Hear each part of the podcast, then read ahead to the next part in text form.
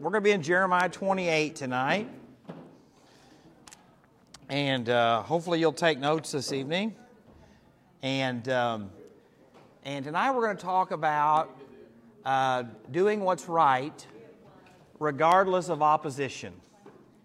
Doing what's right regardless of opposition. And I think that's something that all of us can identify with because no matter what your calling is in life, uh, whether it is to be a executive of a humongous corporation, uh, whether it is to be a employee of a company, whether it is to be a stay-at-home mom, wherever you are called to serve, whatever God's calling on your life, we are all called to be obedient. And in those times of obedience, all of us should expect resistance. And so tonight, Jeremiah is faced with a very interesting situation. We've been looking at what Jeremiah had been doing, right? He had been declaring the word of the Lord to the people, to foreign dignitaries. And tonight, someone in this passage of Scripture challenges him in the sense that Jeremiah, you're saying one thing, but God has told me another thing. And tonight, I want you to know that that will happen to you no matter where you're at. If you try to be a godly husband that, word, that focuses on purity, compassion, all of those biblical, biblical qualities that the Bible says we should have, one, the people that you work with will usually say something like, Well, are you funny? Right? You don't want to googly eye over this good looking woman. Or why, why are you so compassionate? And on the other side of what the Bible calls a godly wife to look like, I'll never forget when I, I worked at Walgreens, I would sit in the break room uh, after I had rededicated my life to the Lord, and you would hear groups of guys sitting together, and their conversation would be one way, right, about how bad things were at home and how bad marriage was, and you know all this. And then on the other side, you'd have a group of table over here of women, and it would all be about my husband's lazy and my husband, and it was just like it, they fed off of each other, right?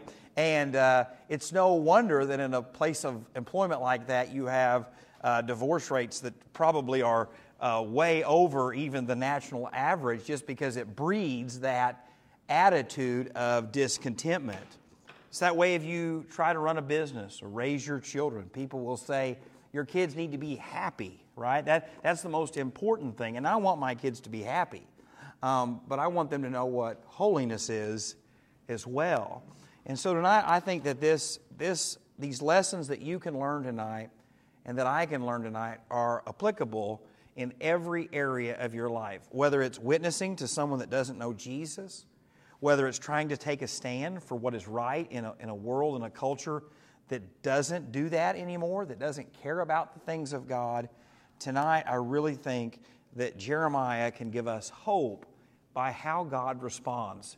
Have you ever had a conversation with someone and left that conversation and realized that you accomplished nothing? Right? You've talked about it, you've presented the fact. So, for instance, uh, no matter what your political leanings are, it is never a good idea for the government to print more money than they have the ability to pay back. And I'm not a smart man, but even I know when you print money at the rate that we're printing money, inflation is coming. And, uh, it, it, you know, I'm not an economist, I'm a pastor, but even I understand that the borrower is slave to the lender, like the Bible says. And so, but you have that conversation with people, even the facts, right? Well, you don't care. You don't care about people that are hurting. You don't care. Listen, I'm telling you, first and foremost, I've got enough kids. The government is sending me amounts of money that it should be sinful. It's ridiculous. Now, I'm not going to send it back just because the government's a corrupt mess, but it's insane. I mean, it is absolutely insane what they are doing. But, friends, tonight I want you to know that the world is fastly, or quickly, excuse me, fastly is not a word, quickly approaching anything the Bible speaks about as foolishness. Doesn't matter what the topic is, doesn't matter what the subject is, we are foolish. What, in your opinion, and not specifics about the person, per instance, what is probably the most frustrated you have ever been in trying to explain something to someone who just didn't get it? Huh? Directions, yes. yes. What is the most frustrated you have ever been talking about something that is Christian related? Mm-hmm. Does anyone in here have a problem uh, in your relationship with God that uh, there are sometimes that you don't want to hear what He's saying? When you're sinning. Yeah, when you're sinning, absolutely. And if you don't know this or not, the Bible says that who sins? All sin. So, you know, some of you are not nodding your heads at me. It's like, I don't understand what that feeling's like. But uh, uh, if you have the Holy Spirit in you, which I believe that happens to all Christians when you get saved, uh, He is going to convict you of what? Sin, righteousness, and judgment. And so it, it, it's going to happen to us. Uh, other examples in your life. I'm trying to let you talk more you know, because every time I teach a Bible study and talk for an hour straight, you all look out, walk out of here like, so I'm trying to breathe for you to talk, okay? But I hate awkward silences, so it's not going to last very long. Well, I want you to start by taking notes tonight that this is the case. You should expect opposition. You should expect opposition. And we're going to look here in verses 1 through 4 about Jeremiah facing opposition. And it happened in the same year, at the beginning of the reign of Zedekiah, king of Judah, in the fourth year and in the fifth month, that Hananiah, the son of Azur, the prophet, who was from Gibeon, spoke to me in the house of the Lord, in the presence of the priest and all the people, saying, Thus speaks the Lord of hosts, the God of Israel saying, I have broken the yoke of the king of Babylon. Within two years, I will bring back to this place all the vessels of the Lord's house that Nebuchadnezzar, king of Babylon, took away from this place and carried to Babylon. And I will bring back to this place Jeconiah, the son of Jehoiakim, king of Judah, with all the captives of Judah who went to Babylon, says the Lord for I will break the yoke of the king of Babylon. So, this is significant if you know what Jeremiah has been saying. Jeremiah has been saying, don't fight this. It's going to happen. And if you fight it, you're going to be destroyed. You need to be taken into captivity for a season. And God has allowed Nebuchadnezzar to be what? His servant in this element of judgment. And this false prophet shows up in the midst of not just Jeremiah. Okay, he doesn't go to Jeremiah and just say, Hey, Jeremiah, we've got a different vision from the Lord here. Why don't we sit down, pray about it, seek the Lord's face? He goes into the middle of church, into the middle of all the religious people, right in the middle of Jeremiah, and says, Now listen up here. Jeremiah is wrong. There is not going to be any great captivity. God is going to break Nebuchadnezzar. He's going to bring back all of the artifacts that you missed from the temple. He's going to bring back all of the captives and the slaves. Don't you worry. God is not going to let what happened according to the word of Jeremiah. Now, if I'm Jeremiah, everything in me is probably like, I hope you fall down the steps of the temple, right? I mean, that's the most humiliating thing in the world, right? Is when you get up and give a presentation or speak to something that you think you know what you're talking about, and someone gets up and says, Nah, everything he just said was exactly wrong. It's one of the most humiliating things. That's why when you were in school, most people did not want to get in front of the class and give a what? A speech. Right? And it wasn't necessarily the fact that you couldn't speak, it was the fact that when you got up there, you knew probably something was going to come out of your mouth that might not be what? Right right? Or you get up there and you freeze. Because what happens is we get up there and think, well, someone else knows more than what I know. Someone else might correct me. I might say something foolish. If you struggle with public speaking, just watch my sermons and realize he says all kinds of dumb things, right? If he can do it, anybody can do it if the Lord tells him to. And so, this idea of opposition even when Jeremiah was right. You see, Jeremiah was exactly right, but it did not stop someone from falsely claiming to speak for God. And that's what you see here. He didn't just say, I'm going to disagree with Jeremiah. He says, The Lord has spoke to me that I am telling you the truth. And friends, that is how the greatest opposition will face you in your life. It won't be from the secularist, the humanist. It will be from people who think they know what they are talking about. A fool that everyone knows is a fool can do very little damage. But someone who appears to be wise can do what? Great damage. That is in the secular world, that is in the church world. There are some people that you just know, right? When you meet them, there's no telling what's going to come out their mouth. It probably isn't going to make any sense. And you know, I'm not taking their advice on anything, right?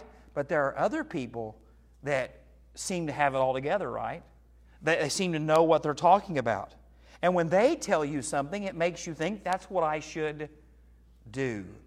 And tonight I want to show you this because you have to make sure if you're going to serve God as a mom, as a dad, as a grandma, a grandpa, if you're going to be a soul winner at work, if you're going to stand for truth and righteousness, you have to know that you are speaking for the Lord. And the only way that you can know without a shadow of a doubt that you are speaking from the Lord is how? This book. Thus saith the Lord. If the Bible says it, you should never apologize for it. If the Bible doesn't say it, you ought to be very careful giving God the recognition. Because many a people have spoke for God and God had no business in what they were saying. That's why the Bible says in the New Testament that for a false prophet, judgment is going to be much worse than just for someone who doesn't believe. Now, I don't know how that works. I don't understand all that what's going to go on in hell, but I don't want to go there at all, right? But I definitely don't want even more judgment poured upon me on top of that. And so tonight, I really hope that you need to understand something that opposition is going to come. It is not an issue of will it or won't it, it is going to happen. It's an issue of when. You see, Jeremiah got his message out. He got to talk about it, he got to explain it, and then the opposition came.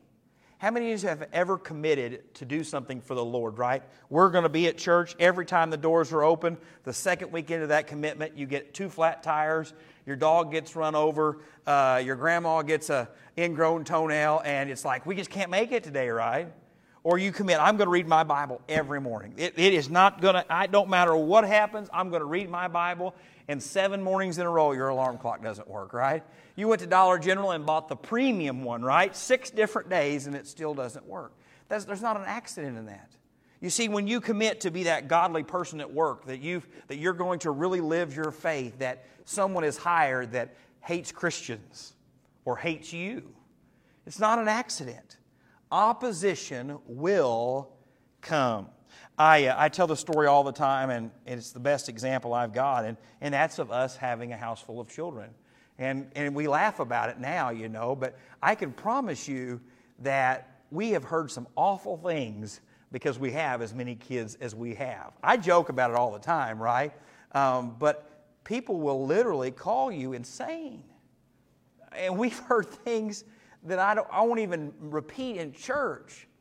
But, friends, I believe that for our family, God said, be fruitful and multiply.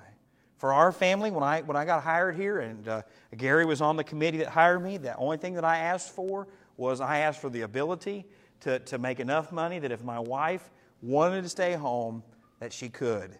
And the church was more than generous to honor that request. Now, my wife could say, Jake, I feel like the Lord's called me to go to work. Okay, that's fine too. Right? I'm not going to criticize someone for allowing their wife to stay home, and I'm not going to criticize somebody for their wife needing to work to pay the bills. I'm not going to do that either way. I have my preference, I have the way I like it to be done, but I'm going to be very careful that in those moments that I should expect whatever choice I make, opposition is going to come. Whether it's my family makes the decision to send our kids to public school or homeschool, whichever God leads you to do, someone is going to oppose you. And so tonight, I just want you to know that I'm going to say this buckle up, put your adult pants on, and just keep on marching. All right? Keep on following because opposition is going to come. Any thoughts, any truth to that in your own life, would you say? This isn't a proof or anything. Now, this Hananiah, I'm making the assumption that this is not the same Hananiah that would be Shadrach. The same Hananiah that would be Shadrach. Uh, no, no, no. Um, because he dies here at the end of this chapter. So you know, that would be, you know, and that's going to be our last point. But, um, but yeah, he died. This Hananiah, the Lord says, you're not going to live past this year. And a couple months later, guess what happens? So it's not. And um, so my brain wasn't working there. Then Plus, if the articles of the temple are already gone, I think they were Yeah. probably drawn out about that same time. Yeah. So, uh, from what little we know about this individual, um, we just don't know a lot, um, other than what it says here. But the second thing I want to show you tonight is there is nothing wrong with wanting God's blessing. You see, we live in a culture where the television preacher has, has talked so much about the wealth and blessing of God that as God's people, sometimes we almost feel guilty when God blesses us. But there's nothing wrong with wanting God's blessing. Look what it says here in verses 5 through 9. Then the prophet Jeremiah spoke to the prophet Hananiah in the presence of the priest and in the presence of all the people who stood in the house of the Lord. And the prophet Jeremiah said, Amen. Amen, in agreement. But wait, the Lord do so. The Lord perform your words which you have prophesied to bring back the vessels of the Lord's house and all who carried away captive from Babylon to this place. Nevertheless, hear now this word that I speak in your hearing and in the hearing of all the people. The prophets who have been before me and before you of old prophesied against many countries and great kingdoms of war and disaster and pestilence. As for the prophet who prophesies of peace, when the word of the prophet comes to pass, the prophet will be known as one whom the Lord has truly sent. Jeremiah is not saying that that is what's going to happen. Jeremiah says, I wish that would happen. Jeremiah says, I don't want the, the, my fellow brothers and sisters and countrymen to be taken into captivity and slavery for, for, for decades. I don't want that. I would love for God to be merciful to us. And it's kind of like Paul says, right? I would give up my own salvation for my fellow Israelites to be saved. Right? As, as Christians, we do not want people to die and go to hell. If God is long suffering, not willing that any should perish, if the Bible says that He takes no pleasure in the death of the wicked, I should never wake up thinking, boy, I sure hope that He sends Jamie Brzezinski to hell. No matter what Jamie's done to me, which Jamie hasn't done anything to me, okay, by the way. But I'm telling you, there's probably been a few times in your life when there's someone who has hurt you or done something to you that it wouldn't have bothered you a bit. Now, you don't have to admit that, but there's probably been a time in your life when you could have cared less where someone spent eternity. I know I have. That's just the honest truth. But Jeremiah is saying here, I want God to bless the nation of Israel. I want God to work and to move. And as a father, I pray that God blesses my children, that He saves my children, that He provides them godly husbands, that He keeps them healthy. I, I pray all those things. But if He doesn't, and He allows them to go through trials and tribulations, my prayer is that He would give them the strength that they need to endure. It's nothing wrong for me to pray that God would send my daughters a godly husband someday, right? I'm praying for the rapture so that none of them get married, okay? That's what I'm praying, okay? But in what world would you wake up and say, you know what? I hope God sends my daughter the wickedest, meanest, cruelest husband that could ever be born on this earth, so he teaches her patience.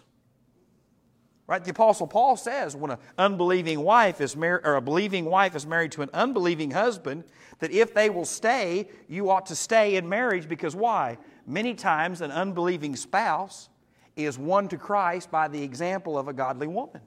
That, that's, that's the case, but I don't want that for my daughter. Absolutely. And that's what Jeremiah is saying here. I, in no way, am excited about the judgment to come. I want God's mercy and I want God's blessing. But I'm not going to lie to you about it. And that's what most people want. Most people want you to lie to them to make them feel good about themselves. Well, it doesn't matter who I marry. It doesn't matter where I go to church. It doesn't matter who I love. As long as, as long as I find satisfaction, then you ought to be happy for me. And Jeremiah says there's nothing wrong with praying for the blessings of God, wanting God to bless you, wanting God to be merciful. There's nothing wrong with that at all. But never put your wants ahead of what God is going to do or what God is wanting to do. Because that's what he says here. He says, Amen, not as this is what's going to happen, but Jeremiah says, I'm human. And friends, as a Christian, you ought to want to see your family and friends saved. As a Christian, you ought to want to see churches seeing people saved, lives being changed. As, as, a, as a husband, I pray that the Lord gives my wife and I decades of time together. I pray that every day. Lord, if you're not going to come in the rapture, then let me pester her for decades to come, right? Uh, Lord, help me to be there for her. Um, that's what I pray. But if the Lord says no, then okay. And most of us are so busy trying to get out of God's will for our life that we miss the blessing of what God wants for us. God has a will for your marriage. God has a will for your church family. God has a, a will for your life. And you need to be willing to say, Lord, I pray that it is it's blessed. I pray that it's good. But God, if you allow me to go through trials and tribulations, I'm okay with that too. I am okay with that too. Do you ever feel guilty praying for God to bless you? Not much? Oh, that's all right. Do you ever feel guilty with the blessings that God does give you? Absolutely. But so tonight, I want you to hear that. There's nothing wrong with praying for things to go the way that you would like for them to, but you must trust God in however they come. And if you can do that, you will find satisfaction, you'll find peace, because there's nothing wrong with wanting the blessing of God. So we looked and we saw that you should expect opposition.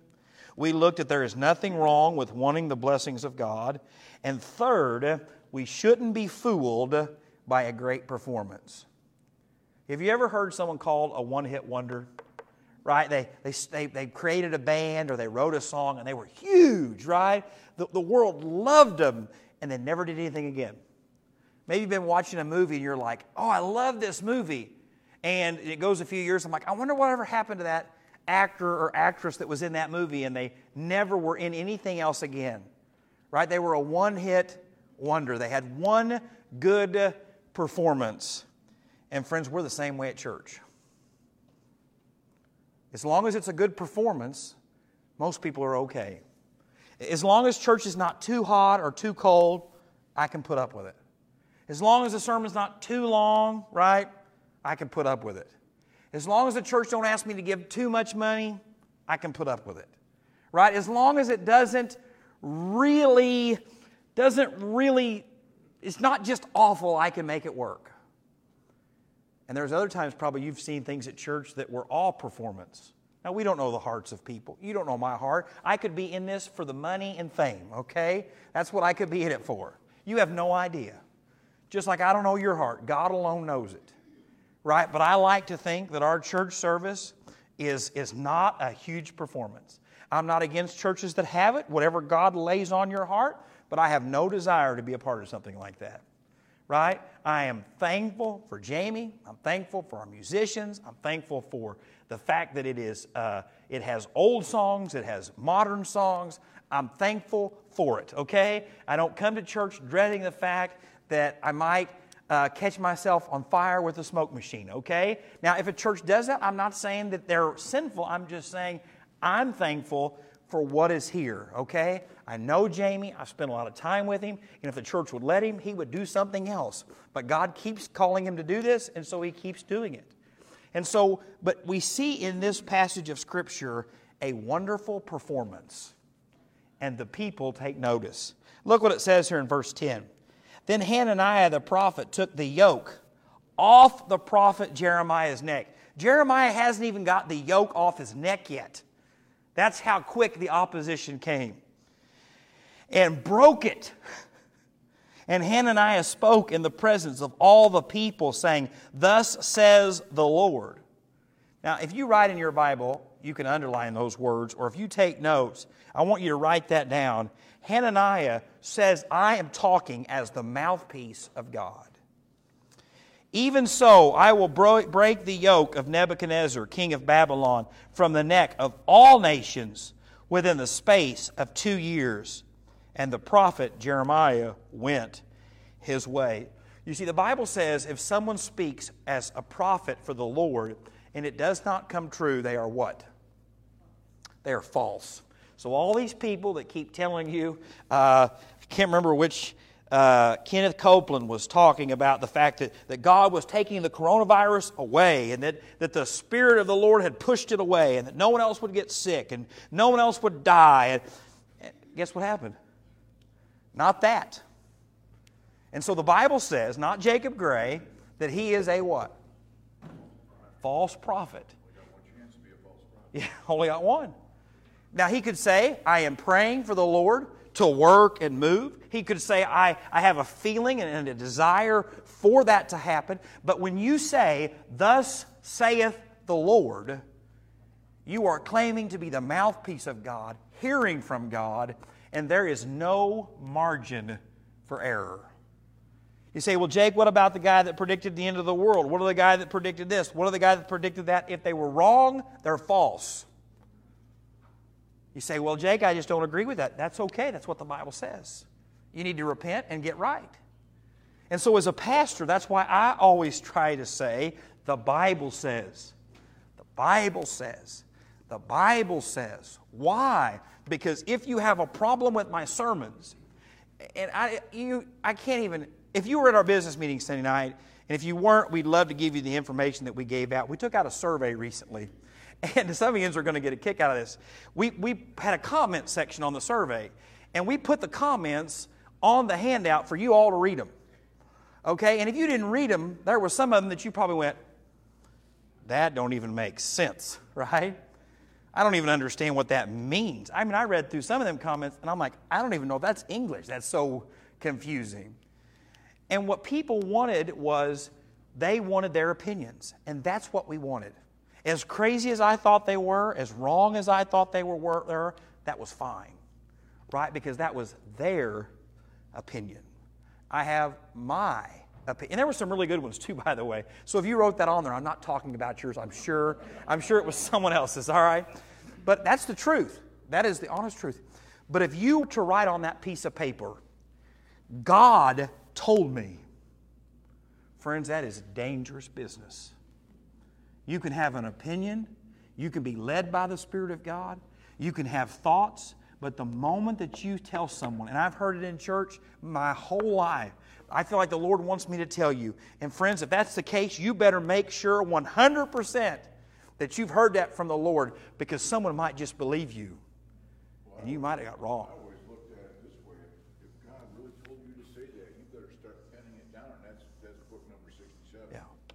I tell you, it's the leadership of the Holy Spirit. You know, in my life, I have my wife and I. Have we've been praying about something, right? So when we first got married, before we got married, we had this discussion, right? What do you want from marriage? What do I want from marriage, right? And we prayed about it together. She says, Jake, I feel like the Lord wants me to stay home. Now, I know that's the common theme tonight, but it's just, okay. So I prayed about it, and that's what I felt the Lord wanted for us, right? We didn't write down, like Dave was saying, in a book and say, the Lord told us that she has to stay at home. We felt the Lord led us that way. I've seen people in their lives as God has been at work in their lives that, you know, hey, someday God might call you to do this or to do that, right? But you have to be very careful. And I've heard it in church so many times it breaks my heart. You're going to be a preacher, or you're going to be a missionary, or you're going to be this, or you're going to be that. And I believe the Lord has told me to tell you that. And friends, don't do that. You just keep praying for them. The example that you gave with yourself and Tony, mm-hmm. you went down that path, it wasn't a definitive. Right. If, if God led you in a different direction, you would have followed. Mm-hmm. Yeah, my problem is sometimes is when God opens up opportunities, are they opportunities for me to go to or say no to, right? Lord, I'm praying for a new job and a job at the liquor store opens up. That's probably not God wanting me to take that job. Maybe He wants you to witness there. I don't know. I'm a teetotaler, so I'm going to stay away from it, okay? But, uh, you know, but I just think we need to be very careful that when we speak for the Lord, that it is the Bible says. The Bible says. The Bible says this is what God wants your marriage to look like. The Bible says this is what God wants your finances to look like. The Bible says this is how you should raise your children. If you will do that, you will put yourself in a place where you're, where you're not putting on a performance, but you are presenting the message. But now, even with that, you have to be careful that you don't twist the Bible mm-hmm. fit Absolutely. particular wants or needs. Yeah. How many of you have ever read in the book of Proverbs where it says that the, the wicked flee when no one pursues them? That's like the English Standard Version or something, right? How many times do you think I've used that to get out of exercising? Like in the Psalms where it says, praying for God to bust their teeth out. Yeah. How many times do you think that that verse is actually supposed to be interpreted as someone not wanting to exercise? Zero, right? And when I say things like that, my wife has always used to say, twist not scripture like who? Satan, right? She cuts no, no baloney about it, right? Because that's what Satan did to Jesus, right? Well, why don't you cast yourself down off the temple, right? The angels won't let you get hurt. Why don't you bow down and worship me? Right? Why don't you speak to these rocks? You see, Satan will use Scripture and twist Scripture, and that's why this performance is so dangerous because he claims to be speaking the Word of God. And that's why performances in church are so dangerous because they have enough truth to hook people and enough truth to lead them astray. And so I want to caution you when you are looking for a church, when you are looking for a Bible study, when you are looking for family devotions, stick to the scriptures. Find out the meaning, the context, and trust the Word of God because the Word of God is accurate, it's right, and it will not be a performance. And uh, I think that's something that we should all strive for is to be obedient to the scriptures, not the best performer in the house, right? And I'm not the best speaker in the world. You might not be the best singer in the world, but you can still honor God with the talents that He's given you. Even if you can't sing at all, the Bible says make a joyful noise. And guess what? It doesn't go on and list the qualifications of what a joyful noise is. All I, I just want to hear people singing. Uh, Jamie can speak to it. We, it. There's a reason that you're encouraged to sing with the words behind you. We don't put them on there to prove that you can still read, okay? We put the words on the screen behind you so that you can read them and do what? Whisper them. Whisper them. We want you to whisper, right?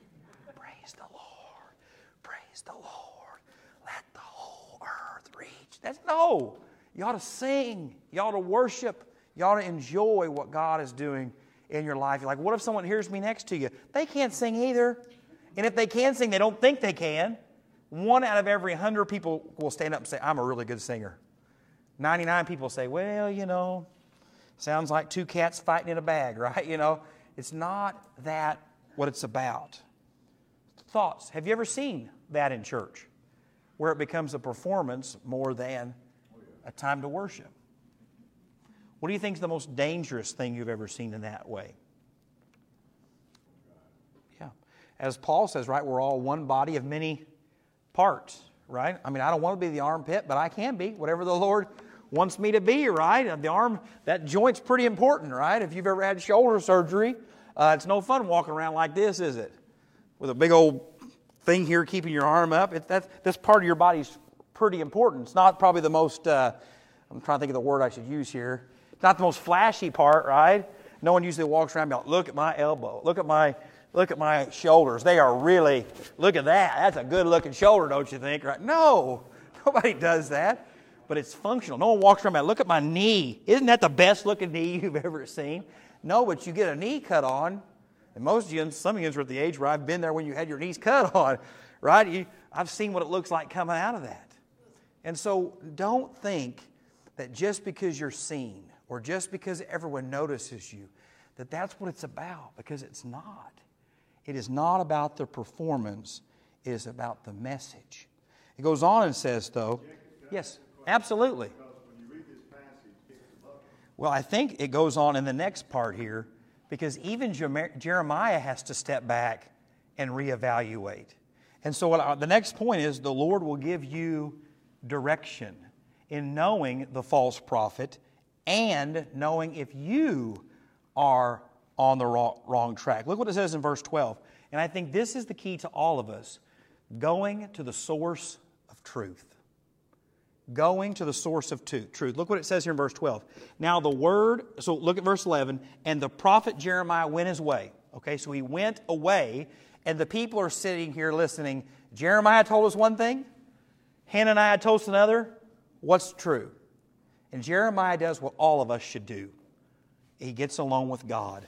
Now, the word of the Lord came to Jeremiah after Hananiah the prophet had broken the yoke from the neck of the prophet Jeremiah, saying, Go and tell Hananiah, saying, Thus says the Lord. Now, you've heard that phrase before, right? Hananiah said, I'm speaking for the Lord. And God says, I want you to go and say, Thus says the Lord of hosts, the God of Israel. In verse 14 it says, I have put a yoke of iron on the neck of these nations that they may serve Nebuchadnezzar, king of Babylon. And they shall serve him. I have given him the beast of the fields also. God says, I want you to take that wooden yoke and replace it with an iron yoke, and I want you to go back to the same place, and I want you to tell him that this is what the Lord said. And I think the only way that we can identify a false prophet is by knowing the truth. Most people get led astray because they do not know what the Bible says. It's that simple.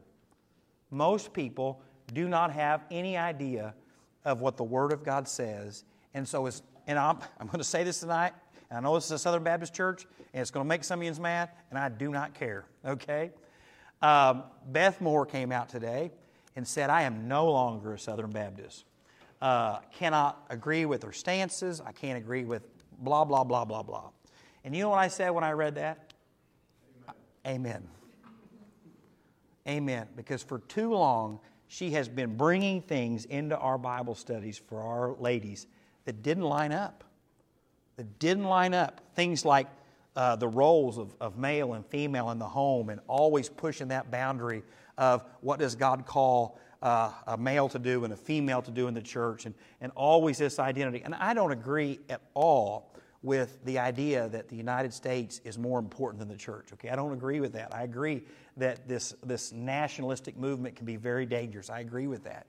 But to believe that God does not want the children of God to stand up for the sanctity of human life, for the fact that God has made two genders, for the fact that marriage is between one man and one woman, the fact that we should stand for righteousness in a world gone wrong, I just disagree with.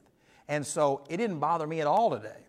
But CNN and Yahoo and, and uh, MSNBC, their exact quotes, and you can find them on the internet, was that she had been set free from the oppressors that were over her. Bible believing Christians, even though we can be wrong from time to time, are now oppressors. That is used because it makes you think of what? Slavery. And slavery should be condemned, right? Racism should be condemned. And if you're a racist tonight, I want you to know that you're not right with God. We are all equal black, white, yellow, red, whatever your nationality God, we all came from one place, right? Adam and Eve in the book of Genesis. I believe that. But it is all in the marketing, right? We're oppressors because we believe what the Bible says. And most people will not attack what we believe, they will attack the character of those who are telling it. And I think that's the number one way that we are to observe a false prophet. Jesus said they will be known by their fruit. They'll be known by their fruit. And so when you are picking a Sunday school class, when you are picking a church to be a part of, when you are listening to a television evangelist, one of my favorite television preachers uh, when I first came back to the Lord was John Hagee. Okay? Um, as I started doing some research about John Hagee, I found that he had um, ran off with his first wife with a secretary, went just down the road from his original church and started another one, and took thousands of people with him. Okay? We've all got a past, we all make mistakes. So I, at the time, was sending money, right? I believe Christians ought to give. Probably wasn't the best use of my money now that I look back. So I called his ministry and said, that's back way before I understood the qualifications of a pastor and all those things, okay? Um, and I called and said, I would just like to ask a question about this slanderous, I mean, that's where I was viewed, this slanderous material that's on the internet. And his ministry said this We do not compliment or comment on that topic, regardless of it's true or false. And that burned me up. Because if you got a problem with me and you ask me, I'm going to tell you. The church ought to be the most transparent organization in the world. That is why on Sunday morning I invited you to come and do what? Be a part of what on Sunday night? The business meeting. Because you ought to know how God's church spends its money, hires its employees, how we do business with missions. Everything we do, you ought to be able to know. The only thing we're not going to tell you is what? Confidential information about people. If you want to know what the pastor's salary is, you can go right up there in that lobby. You can open up that finance report, and if you can do math, you can put it together. If you want to know what Jamie makes, what uh, uh, Daniel makes, if you want to know what the office makes, none of it's hidden. I've been in churches before, they hide it. They put it all in one big lump sum, and nobody knows anything. If you want to know how much we spend on toilet paper, you can figure it out, all right? If you're upset that we use one ply instead of two ply, you can figure it out. You can make a motion at the next business meeting. I, I let's give 300 more dollars for the toilet paper budget, right? It's in there under house supplies. Now, I don't know the specifics of it, but we can get it to you. The deacons and I, we meet every month, and we talk about everything.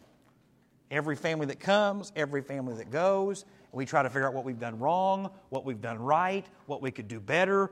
And sometimes it's me. I'll be the first to tell you, sometimes it's me. Someone's not happy with me, and so they've decided to go to church somewhere else. And, and the deacons are in here tonight. And I'll walk in there and be like, well, this family said that this is the reason. I, they feel like I did this. I didn't do it right. I wasn't there for them. I wasn't there enough. You know, it's just the way it is. Why? Because the church is the one place that integrity should be overflowing. And it's not. And so the question is look at the fruit. Well, you look at all the messengers, right? From Moses to Elijah to, uh, they all didn't want to go, right? I mean, think about Jonah. And so I literally, I think that there are some people, and this is, I think, the difference between someone who has discernment and who is critical. All right? There's a difference, by the way. There's a big difference. Someone who is critical is always looking for a fault. Someone who has discernment, God is showing them the faults. Right? There's a difference. I, as a Christian, never want to wound my brother or sister in Christ.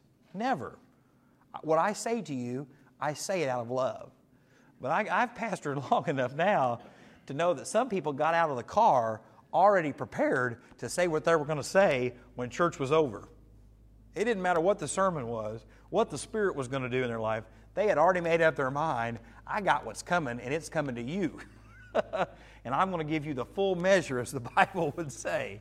And so I really do agree with that. If I have the Holy Spirit in me, have you ever been sitting in church and a, a Sunday school teacher or a pastor made a statement, statement and the Spirit inside you went, well, that's not right? that, that, I, that's, not, that, that's, not, that's not right. That- That's because the Bible says that the Spirit of God will reveal what to us?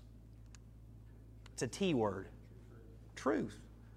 And so I think we look for fruit, we let the leadership of the Holy Spirit lead us, guide us, and then it comes back to the truth. But then when those moments come, then that's, And I think it, it, it, the easiest way that we see that is the attack on the gospel, right?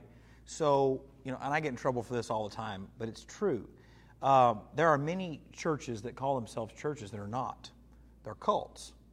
They have changed who Jesus is, whether it's the Jehovah Witnesses, uh, whether it is the Mormon church. They're nice people. They live their faith. But there is a difference in who Jesus is. And so when you change who Jesus is, as Dave said earlier, it's not an issue we don't like them. We probably vote the same way, right? We, we think the same way on a lot of stuff. But if you change who Jesus is, I'm not saying there's not saved people in those organizations. What I'm saying is that it is not the way, the truth, and the life. Because why? Jesus says he is virgin born, right? He's always been God. You can't change that. You can't say Jesus and God. It- you, you can't change it. You can't say, well, Jesus is a brother to Satan. He was created. If, you, if that happens, it is automatically a false religion. If the, the church teaches or the individual is teaching that there is salvation in any other name, right? You can be baptized and go to heaven. That's what it takes. You can take the Lord's Supper, and that's what it takes. No, the Bible says what? You're saved by grace through faith, not of works, lest any man should boast, right? why- that's why early on the creeds were Yes. written. Yeah, because you had all these. Yeah. Yeah, I mean, uh, Gnosticism and other heresies that Jesus um, wasn't really on the cross when he died because the flesh was was bad. I mean, that stuff started in the beginning, and Satan knows if he can just get a little bit of air in there, just a little bit, then he is going to make tremendous strides. if that inner compass is just a couple degrees off, Yeah. Yeah, and the Holy Spirit, the Bible says that you can what? Grieve the Holy Spirit, right? And so I believe that. I believe that our sin and our flesh can, can battle against what the Lord is trying to do in our lives. And so I can hinder the Spirit of God at work in my life. I'm glad that He doesn't leave, amen? I'm glad that when He indwells us, He stays, the Bible says. And, uh, uh, and that's, that's the way it is. But we can quench the Spirit of God. And so I have to be studying the Scriptures, repenting of my sin, and in those moments, usually when I have seen people be led astray, it is not necessarily because they believed the wrong thing about the Bible. It's because there was something in their life that was quenching what the Spirit was doing. There was a personal sin in their life that was quenching them saying, Yes, Lord. It's in my life, that's what happens. I don't want to listen to the Bible. It's usually because why? It's speaking to something in my life that I refuse to give up. Last thing, and then we'll, we'll open it up for discussion one more time. The Lord will not be mocked the Lord will not be mocked. Look what it says here in verse 15, and this is why, like we said earlier. Then the prophet Jeremiah said to Hananiah the prophet, Hear now, Hananiah, the Lord has not sent you, but you make this people trust in a lie. So he was having some effect. The people were starting to believe this because of what? It was popular. Therefore, thus says the Lord Behold, I will cast you from the face of the earth. This year you shall die because you have taught rebellion against the Lord. If I'm a child of, the, of Israel, I'm marking down the calendar, right? One year. Let's see who's alive at the end of this year. And listen to what it goes on and says. So Hananiah the prophet died the same year in the seventh month. And that's how the children of Israel could then know who is right. Because Jeremiah said, You're not going to live the rest of this year, right? It doesn't say that he died by suspicious circumstances, right? It doesn't say that Jeremiah went out, went out and killed him to be proven right. But God will not be mocked. And I think the biggest thing for me is what breaks my heart is when people are led astray is the fact that there's going to be consequences. There's going to be consequences. I have seen enough families driven from the church by the, the stupidest of things, and you just watch it, right? You just watch the side effect of what happens, right? Well, you know, we got mad at the pastor because I, whatever the reason is, right? So the whole family falls out of church.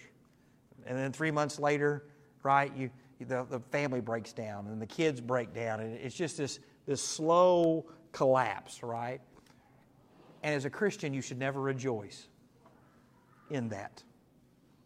You should never rejoice in that. It should break your heart. But, friends, we also need to remember that a false prophet is going to face the judgment of God. And we should give no, no ear to it. What does the Bible say that we should do with a divisive person?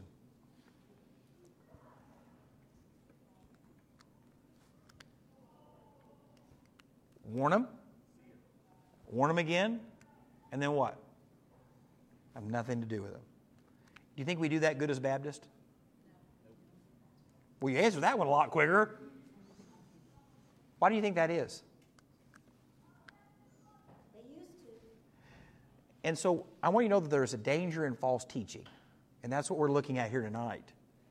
But there is a danger when we allow someone to live in a way that is contrary to Scripture when it affects other people. Right? It, it, it's the same thing. It destroys, it hurts, it ruins, and the people of God, if this church is going to be any different than any other church, it's not just going to be what comes from the pulpit. That is n- number one. It's also going to be how we interact with one another. You see, Jeremiah was sent right back to the person who had said that to him, right? If I was Jeremiah, I'd have said, nah, you know, let them believe what they want. Let them have their consequences of it, right? But he didn't. And so tonight I want to challenge you. Opposition is going to come. There is nothing wrong with wanting God's blessing. We shouldn't believe a great performance. The Lord will give you direction, and the Lord will not be mocked. Will not be mocked. And so Jeremiah was run out of town. He was contradicted. He was lied about. He was physically assaulted because he did what was right. And so you and I have a choice to do what is right as well.